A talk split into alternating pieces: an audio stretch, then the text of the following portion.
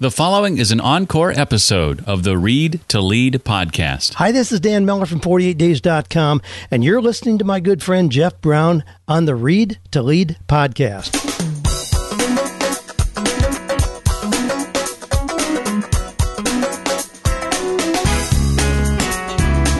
You look at the first iPod, the first iPhone, they're kind of funny by today's standards because of their lack of certain features. That stuff usually comes later for Apple. Welcome to the Read to Lead podcast with Jeff Brown. Jeff believes that if you desire to achieve true success in business and in life, then consistent and intentional reading is a must. The Read to Lead podcast will not only help you narrow this ever important reading list, but also bring you key insights and valuable feedback from some of today's most successful and inspiring authors. And now, here's Jeff. Thanks for downloading the Read to Lead podcast. I am Jeff, and this podcast is dedicated to one of my passions, and I assume one of yours as well. If not, I hope it soon will be. That, of course, is reading. My goal is to help you develop a more intentional and consistent reading habit, in part because I believe that reading is essential to your success in both business and in life. Now, each week, as you may know, we sit down with another successful and inspiring nonfiction author, and we talk about not only their latest book, but also their thoughts on leadership personal development, marketing, career, business, entrepreneurship, and a whole lot more. In this episode, we'll be hearing from Ken Segall, author of the book Insanely Simple The Obsession That Drives Apple's Success.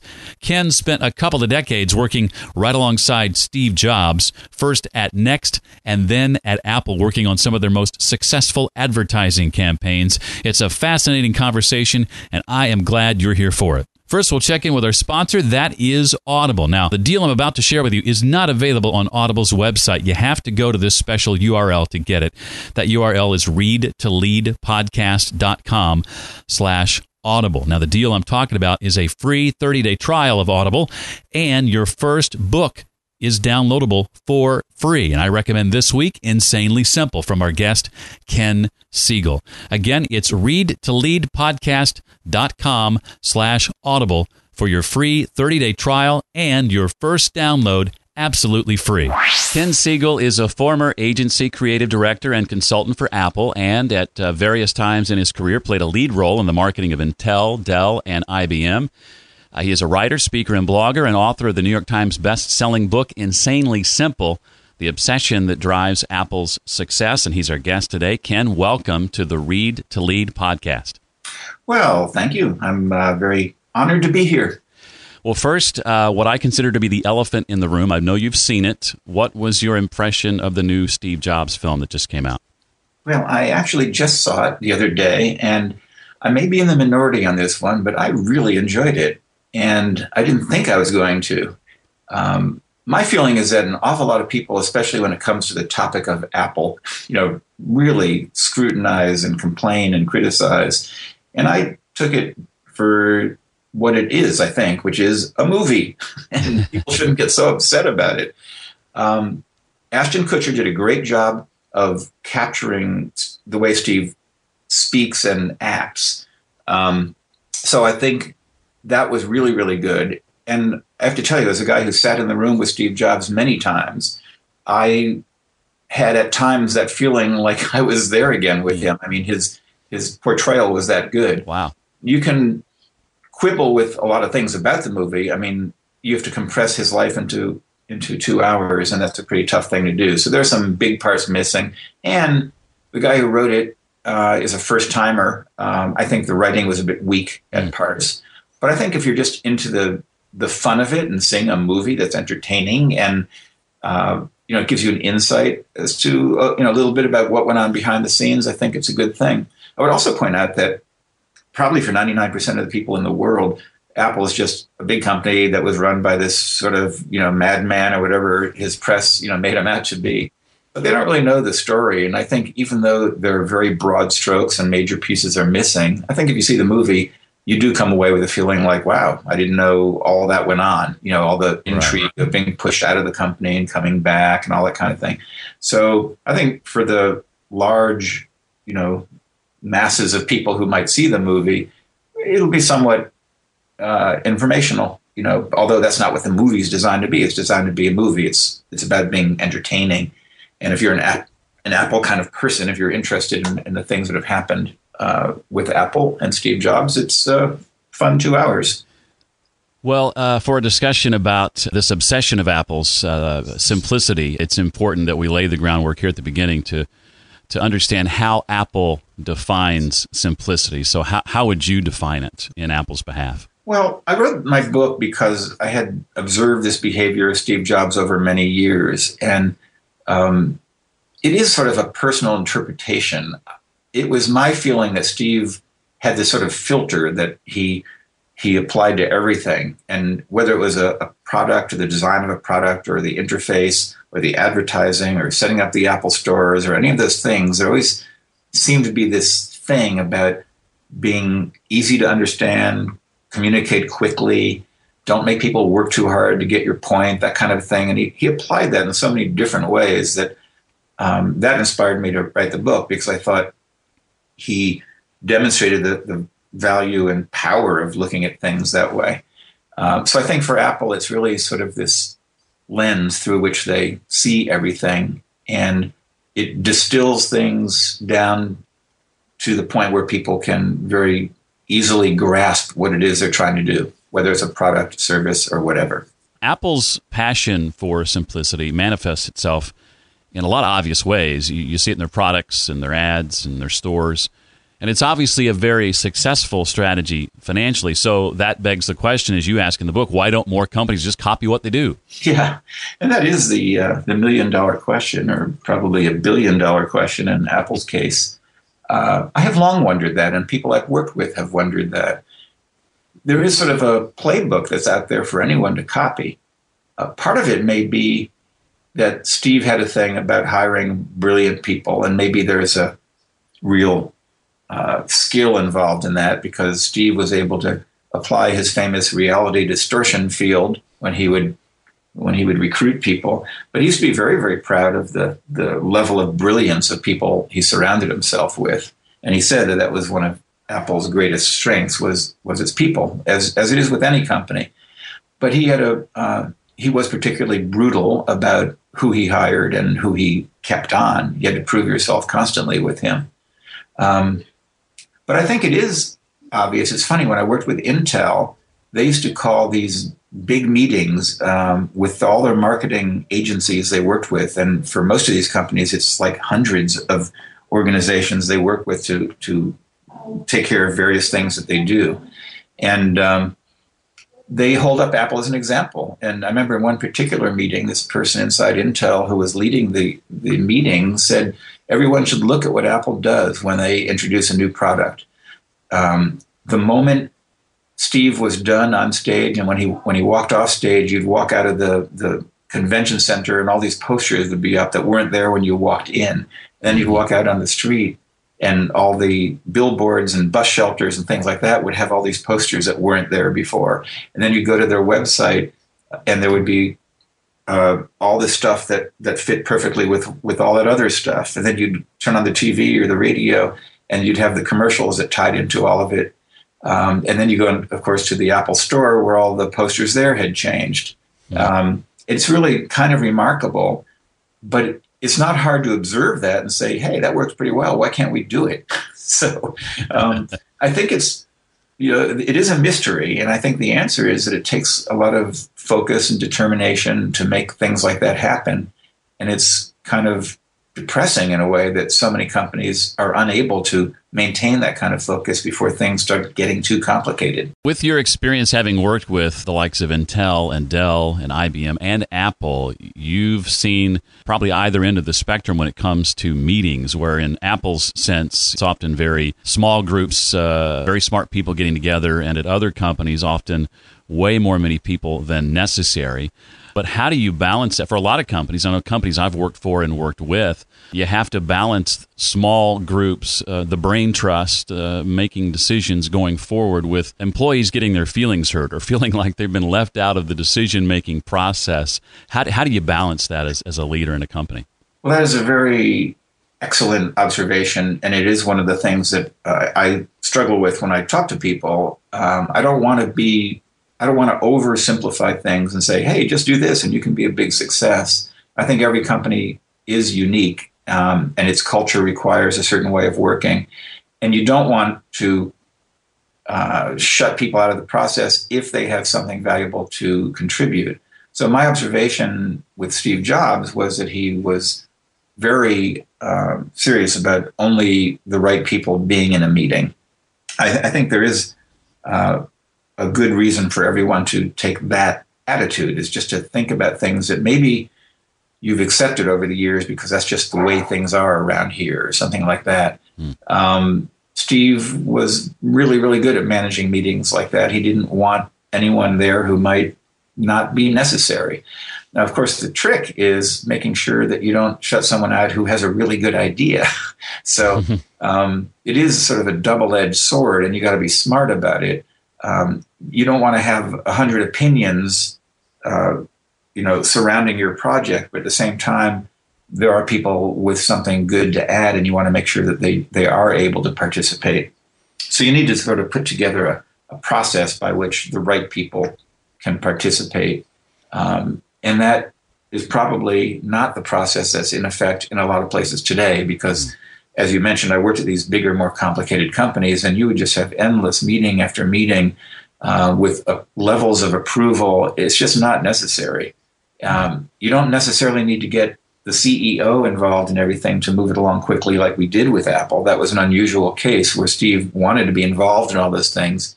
But there's somebody, there's a decision maker who needs to control the process more and be more involved in the process. You don't have endless meetings and endless levels of approval because it's the classic, you know, decision by committee kind of a thing where too many people involved in decisions or product development or uh, anything like that. It, it, just can't help but dilute the process. So it is important to have small numbers of really smart people and a process that allows them to do their work with a minimum of of uh, thing people mucking it up as it goes along. I thought it was interesting that it, that it wasn't unusual for Steve to look around the room at the beginning of a meeting and, and, and, and challenge someone who was there as to why they were there, and then being unsatisfied with the answer, dismissing them from the meeting. Yeah, it uh, could be uncomfortable to watch, but uh, you felt bad for someone if they got tossed from a meeting. But I think, especially around Steve, it was just considered you know, oh, that's Steve. That's the way he works. And, you know, you might have felt bad for someone, but at the same time, you felt like, well, it's probably a good thing he did that because we don't need another opinion in the room right now. Well, uh, share a little bit about, uh, if you would, your thoughts on the dangers uh, of trying to please everyone, which usually manifests itself, at least for most businesses and companies, in the form of lots and lots of choices. Yeah, you know, that's a very, very big one. And when I worked at Dell, I couldn't help but note that they had just dozens of, of models of laptops, for example, whereas Apple only has like two. You know, there's a super thin one and there's a powerful one, and you pick one and then you configure it as you wish and you hit the buy button. It's pretty simple. But if you look at Dell's website and HP's is just as bad. They've got uh, well, let's see, I can actually give you a number. In my most recent inventory, Dell has 42 models of laptops and HP has 49. Um, it's astounding, really, and they're they're spread across a ton of pages. You know, the the kinds of names. You know, there's all kinds of model names that don't really mean anything by themselves, and letters and numbers, and some of them are different screen sizes, but some of them aren't. Some of them are just like same name with a different model number, and you know, I have no idea what the differences are. so it, it, does take some decoding, and um, it's one of those things that I used to ask people inside Dell, "Why do you do that?" and you'd get pretty much the answers you'd expect about different customers have different needs and we want to give people choices and that's really important to them, et cetera, et cetera. I don't know if that's true. I mean, I really think that if Dell just made an announcement one day that we're gonna we're gonna make four models of laptops instead of 42 and they're going to be really really good you know we're putting a lot of r&d into these things and there's going to be something for everyone there and you can configure them as you please I don't see why there would be any kind of revolt, why, why they would lose business. I think, if anything, people would say, wow, Dell is finally making things easier for us. Uh, but it takes, you know, incredible power for uh, uh, someone to, to do that, determination and the, and the power to affect change.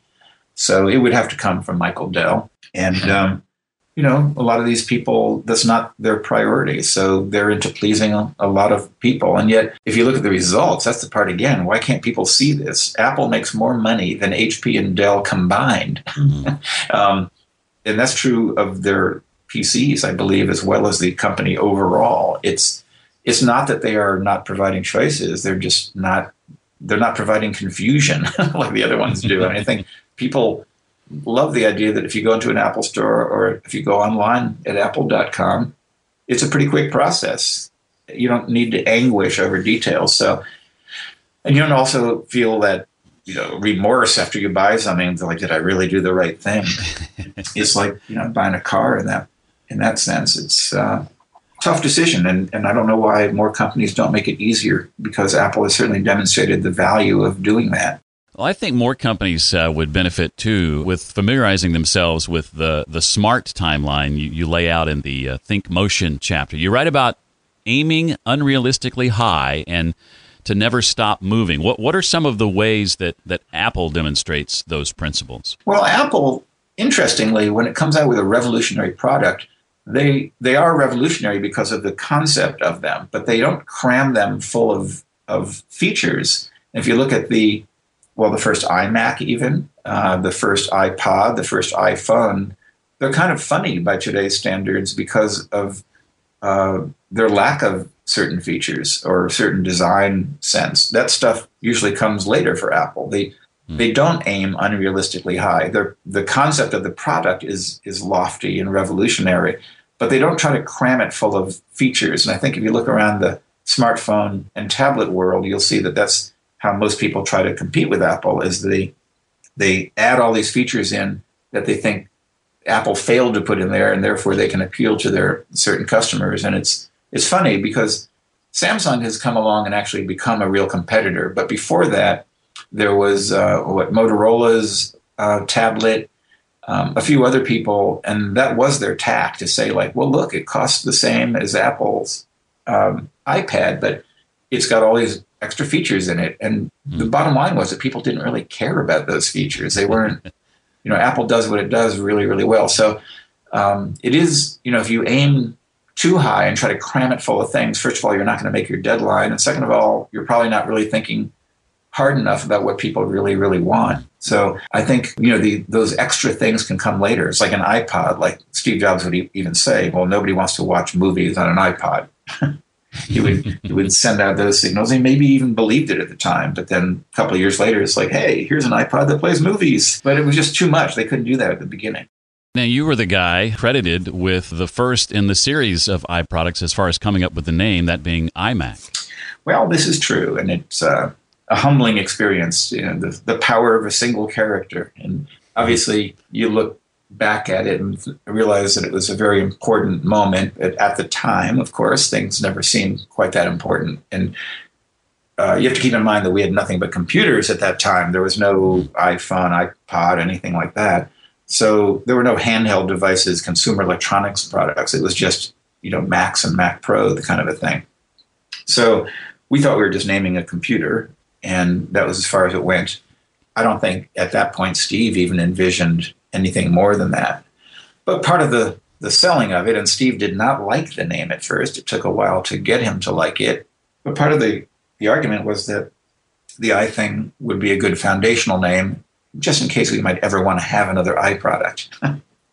so, you know, that part looks pretty smart in retrospect. But um, it, it is only in retrospect. I don't think any of us are as smart as we'd like to think we were at the time when something happens.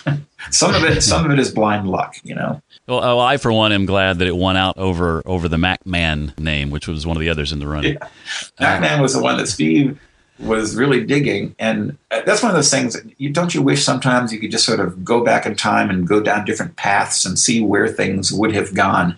But had Steve prevailed and had MacMan been the name of the iMac, you wonder like what would the iPhone and iPad and those things be named? I mean, I find it hard to believe he would have kept the man designation. I don't think we'd have phone mans and pod mans. But it could be something completely different, and we'll just never know what that would have been. One of my favorite chapters in the book is the one called Think Casual, and you share some insights on What makes a great presentation versus what we're more likely to see often in the real world? What has working with Apple taught you about the craft and the art of presenting? Well, this is a sort of a mixed answer too, because some companies just demand that level of formality, and it always, you know, sort of gets me, uh, you know, annoyed because I remember what it was like in the days with Steve. The funniest way to explain it maybe is what happened uh, early on in my time with Next when I was working with Steve there uh, at his agency anyway. Um, and it was one of, I think it might have even been my first presentation, to be honest. He sent us off to do some newspaper ads, and we came in. And at that point, I was used to working in a very formal way, the way ad agencies work with most clients. And we had a presentation. There were three ads we wanted to show them, and I had those ads face down on the conference room table, and I was gonna, and I had a whole introduction ready, and um, I practiced it in uh, in my hotel room in the morning because we'd flown out from New York to California, and it was like one of my first moments presenting to Steve, and I wanted to make sure it was absolutely great. Well, so I started to get, you know, when it came time, you know, the, the account guy gave a little opening speech, and then it was, you know, now Ken will take you through the ads, and so I had a little. I mean, it wasn't a long introduction. It probably only would have been a paragraph or two, but I was about one sentence into it, and Steve just just interrupted me and said, "Would you turn over the damn ads?" he didn't want like a song and dance. He said, in fact, his line was, "Are you going to be sitting next to me when I read the, the, Wall Street Journal in the morning to explain these things to me? Um, like either they work or they don't. Just turn them over, you know." So it's like, hmm, okay. So sometimes when I'm with a new client, I actually tell that little story and say, you know, so. Uh, you know, in that spirit, here are the ads, and I just turn them over. I think Steve felt that that if you had a formal presentation, you were trying to hoodwink him into something or mm-hmm. trying to sway him with something other than the value of the thing you were talking about. So he just wanted to see the work and talk about it. And that's the way we worked with him. And I think there were a lot of times when um, uh, things would get too formal for him and he would say you're acting like a big agency. Or if someone on his side did something it was you're acting like you're you work at a big company or something. We're not IBM we're Apple and this is the way we work. He would not want those formal presentations. He had a whiteboard that he used a lot and if we wanted to make a point we would walk up to the whiteboard and we would draw something. But it was more of a pure exchange of ideas than than any kind of here's what we think you should do and here are all the reasons you should do it Seems like his antenna would go up if he felt like you'd spent more time on packaging the idea than the idea itself. That's true, and I think that's actually a risk that everyone should be aware of, and everywhere they go, because you know if your idea is disappointing, the amount of work you put in polishing the presentation looks that much more foolish. So I think Steve really liked ideas, and he didn't like the packaging of ideas. Uh, except, of course, when it came to packaging his products. he had a different set of standards as well. But he didn't like, he, yeah, I think it, he used to calculate that in his head. I don't know if he ever said it outright, but I think he said things like that, like you're spending way too much time on the presentation here, not on the thinking that you're putting into it.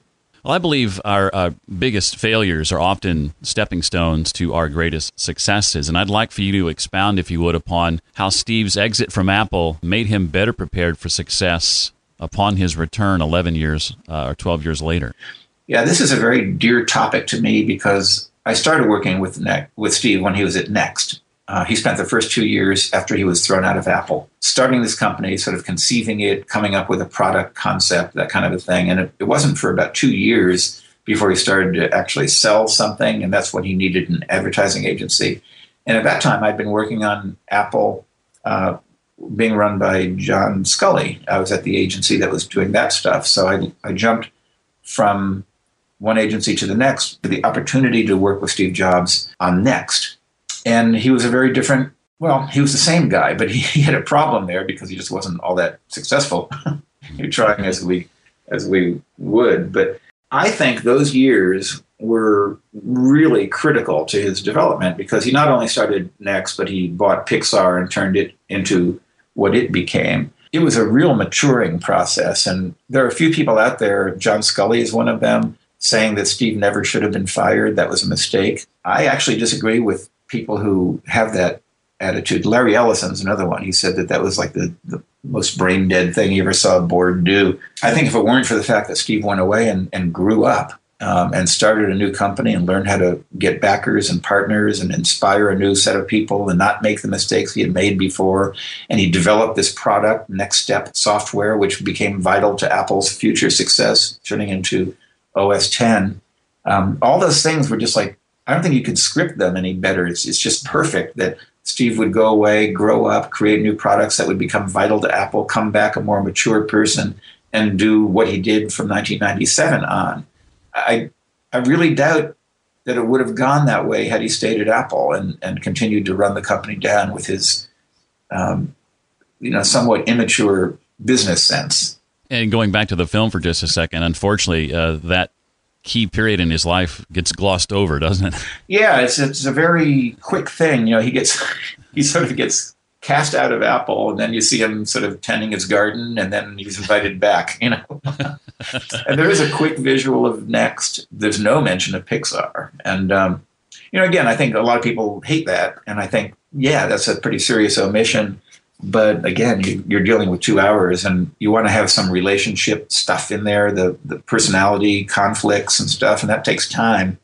So, it's one of those painful things when you're dealing with a a real subject because people are expecting certain things that really happen and you're trying to make a movie that fits in two hours um, and, and, that gets you involved with all the character personalities and everything uh, it's a hard hard thing to do well, well, many of us, when, when met with a negative response uh, or no, uh, we just simply choose to accept it and, and move on. But that's not often how it's approached uh, in Apple's case, or at least, especially with Steve, anyway. Yeah it was really tough to tell Steve no. And there's a little thing, uh, a story I tell in the book about a, a, project that we did involving printing an insert. And I got the best information I had. We have a producer at the agency, and she talked to like Time Magazine. It was about putting a 16 page insert in the news weeklies, that kind of thing. And the process there is that you have to print those things yourself, and then you have to have them delivered in a bunch of big tractor trailers to Time Magazine, and they, they stitch them in, et cetera, et cetera.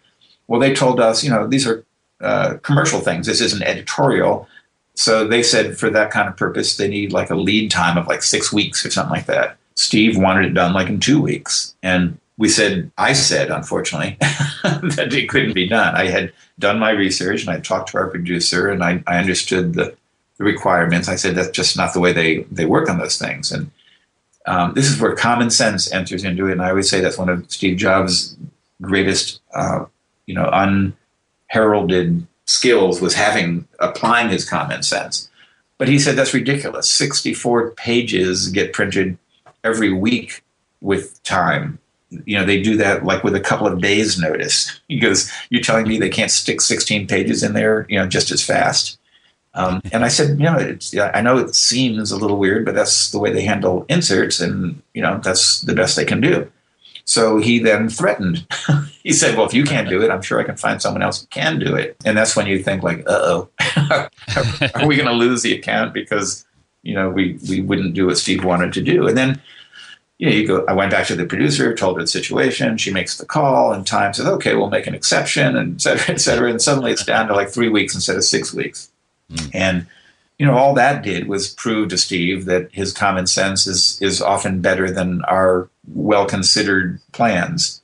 Obviously, you know, Apple struggled in Steve's absence from the mid 80s to the mid 90s. And some suggest that that's on the horizon for Apple again. But why won't Apple struggle this time without him? Well, again, I may be a contrarian here. I think an awful lot of people out there are just waiting for Apple to fail. In fact, some of them benefit by Apple failing because they become, you know, the great business analysts and they can see this coming. And there are all these stories have been actually have been going on for years when Steve was still running the company. Um, success breeds that. There are a lot of people just waiting for Apple to make the big mistake. So the obvious answer, um, and this is something that Larry Ellison said again the other day, um, was that without Steve, Apple is going to really go downhill.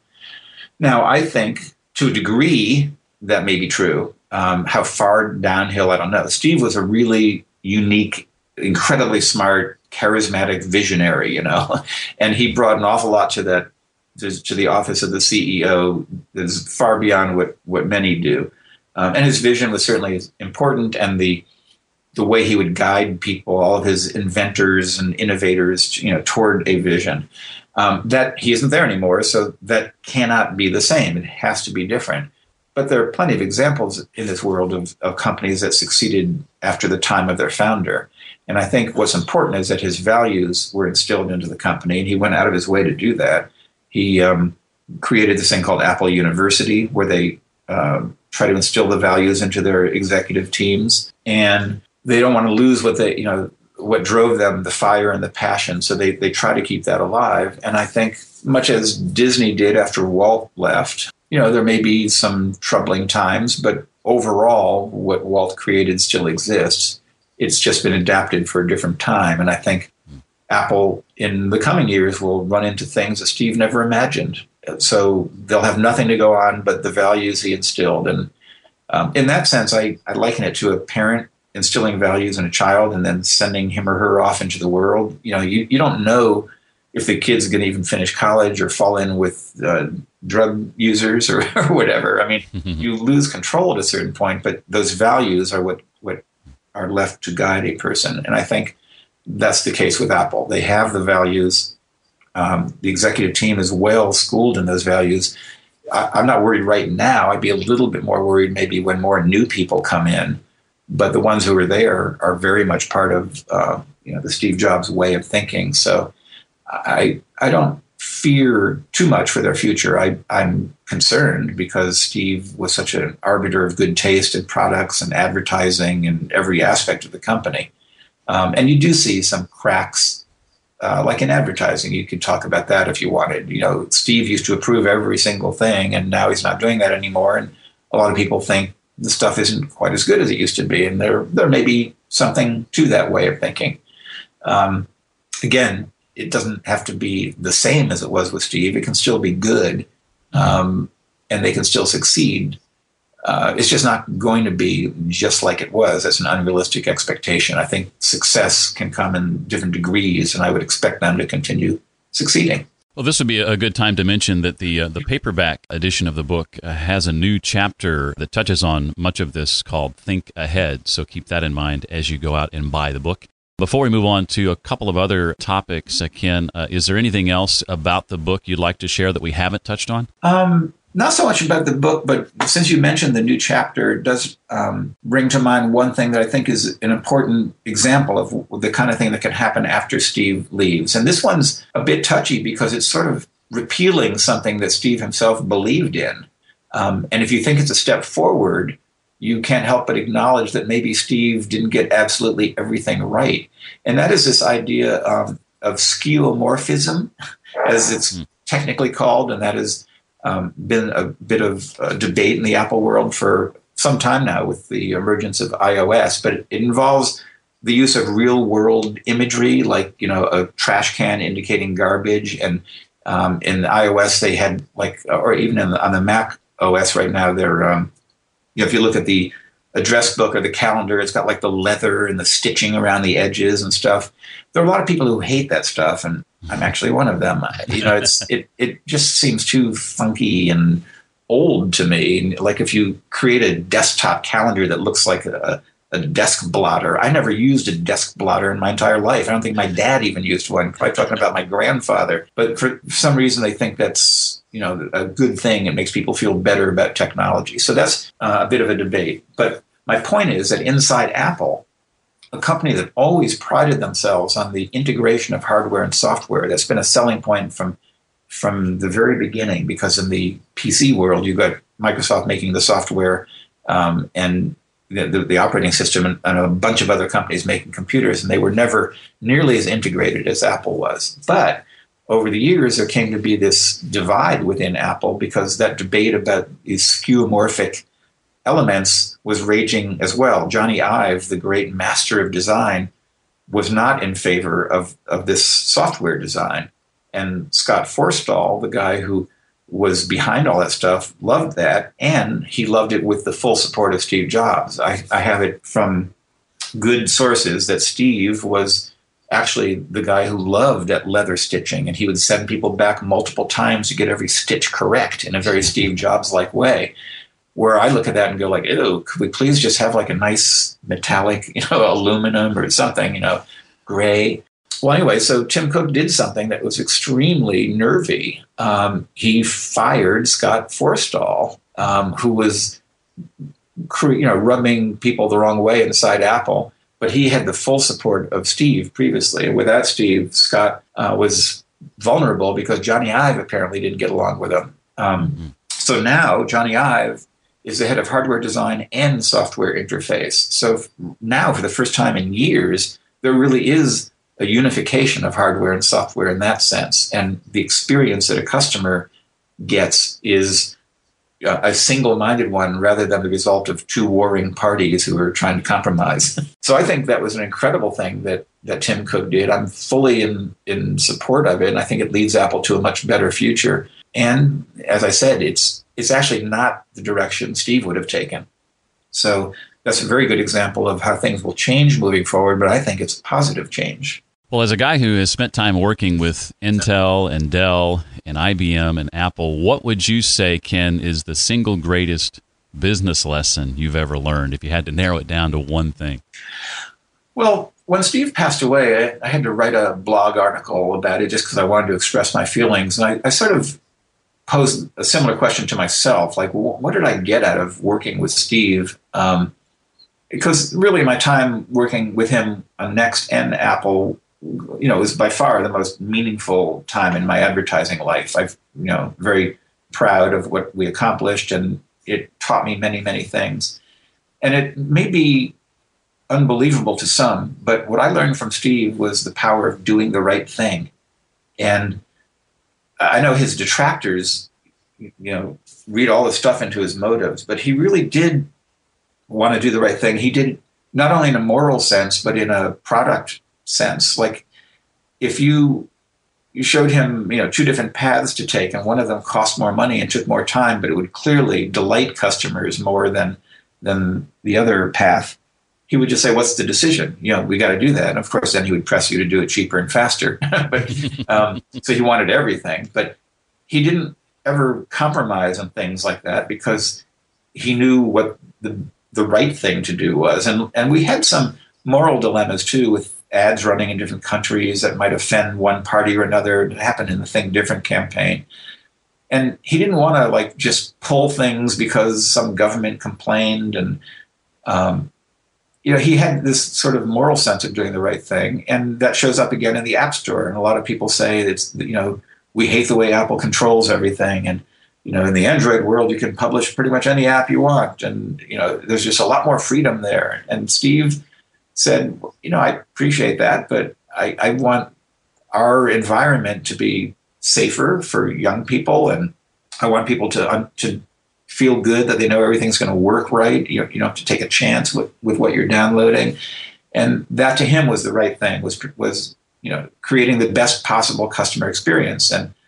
Granted, it doesn't please everyone, but it pleases the kind of people who appreciate what Apple does, and that's their business model is being true to their customer and doing the right thing for them. So I, I think I saw Steve do that enough times where I, I, was very impressed with the fact that he had such a uh, unshakable sense of doing the right thing, whether it was creating a better product, a better experience, or or doing something politically that he didn't want to just like curry favor with people. He want people. He wanted to do the right thing. Well, before we wrap up, uh, let us know, uh, Ken, where we can find you on your website, Twitter handle if you have one, and share with us any new projects coming up that uh, you want others to know about. Okay, well, uh, kensegall.com, and that's K E N S E G A L L. Um, that, that's sort of the entry to my little world, so you can get to my blog through there. The blog is updated pretty much weekly and try to encourage some fun conversation over there. So it's a, a bit of fun and insight and news analysis, that kind of thing, marketing and technology related. Uh, Twitter, it's uh, at K Segall with two L's. and um, my current project, done a lot of work the last two years with Ron Johnson, trying to make J.C. Penney into something that's a topic for a whole different conversation someday. Um, but I am working on my second book, so that's exciting for me, and it's uh, more about the implementation of simplicity. The first book sort of identifies the elements, um, but a lot of people end up thinking like, well, okay, um, so now what do we do? so that's what the second right. book is designed to do. So hopefully, in about a year's time, the publishing business, you know, isn't the fastest moving one. Um, it needs to be written first, but then go through the process. So I'm in the midst of doing that. I'm very excited about it. Um, so, you know, maybe by that time I will be considered interesting enough to appear on your podcast again. well, we would certainly love to have you back, that's for sure. And uh, I just want to say thanks for uh, taking the time out. I've enjoyed this conversation. I enjoyed the book very, very much. I found it fascinating, and I think uh, everyone should read it. Well, thank you. I uh, very much appreciate that. If you enjoyed today's episode, I hope you'll let Ken know on Twitter. Again, his Twitter handle is at K Segall, K S E G A L L at K Segall on Twitter. He'd love to hear from you and get your thoughts. To comment on today's episode, you can go to the blog readtoleadpodcast.com slash 009 for episode 9. That's also where you'll find the links and any resources we discussed today. Uh, to leave a comment, just scroll down to the bottom and leave your comment, question, or whatever it might be. I'd also like to thank those who left a five-star rating and review in iTunes since the last episode. Folks like Tony De La Rosa, Jeff Podcast Fan, Tall Mind, Writer Leo's Dad, Tim Thompson, Jerry Walker, Alan Dubon of alandubon.com, and Jerry Thomas. If you'd like to leave a five-star rating or review, you can do so by going to readtoleadpodcast.com slash iTunes. That's readtoleadpodcast.com slash iTunes and I'll be sure and mention your name on a future episode of the Read to Lead podcast. That's it for this episode. I look forward to seeing you next time. Thanks so much for listening to the Read to Lead podcast. As a subscriber, we challenge you to be more than just a passive listener. Become a vital member of the community. Visit us on the web at readtoleadpodcast.com and chat with other members at facebook.com slash read to lead nation. Until next time, remember, leaders read and readers lead.